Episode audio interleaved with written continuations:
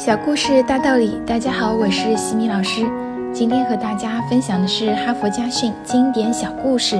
故事的题目是《穆绿罗的骄傲》。穆绿罗是17世纪西班牙最有名的画家和贵族，在他众多的奴仆中，有一名叫做塞博斯蒂的年轻人，对绘画有一种与生俱来的热爱。每当穆绿罗给学生上课时，赛博斯蒂就在一旁偷偷观摩。一天晚上，赛博斯蒂一时兴起，竟然在主人的画室里画起画来，以至于第二天早上，穆绿罗和一群贵族朋友们出现时，他都没有发现。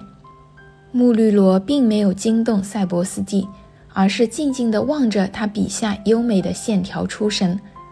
赛博斯蒂画完最后一笔，才发现身后的主人，他慌忙跪下。恳求主人饶恕，在那个等级森严的年代里，赛博斯蒂是可以因此被主人处死的。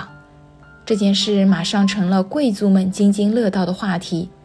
就在他们纷纷猜测穆绿罗会以何种方式严惩他的奴仆时，却听到了一个令人震惊的消息：穆绿罗不仅给了赛博斯蒂自由，而且要收他为徒。这是当时贵族们绝不允许的，他们开始疏远穆绿罗，也不再去买他的画。人们都说穆绿罗是个十足的傻瓜，穆绿罗对此却不以为然，他只是一笑。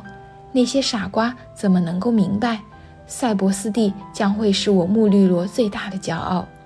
事实果如穆绿罗所言，在今天意大利的艺术藏馆里。塞博斯蒂的作品与他的恩师穆绿罗的名画被摆在了同等重要的位置，而且都是价值连城。人们只要提到塞博斯蒂，一定要提到穆绿罗的名字。哈佛箴言：意大利人是这样看待这件事情的，他们是17世纪最杰出的两位画家，他们是师徒，都很伟大。那些说穆绿罗是傻瓜而没有买他画的人，才是世上最大的傻瓜。三百年后，一位历史学家在写到这个故事时是这样子评价的：改变一个人命运的，往往是他自身的才华，而不是出身。塞博斯蒂证实了这一点。一个受后人尊敬的人，不仅仅因为他的传世作品，更是因为他的人格和胆识。穆绿罗正是如此。今天的分享就到这里。如果你喜欢这个小故事，欢迎在评论区给到反馈意见，也欢迎关注我们的公众号“西米课堂”，了解更多经典小故事和家庭教育相关的内容。感恩你的聆听，我们下次见。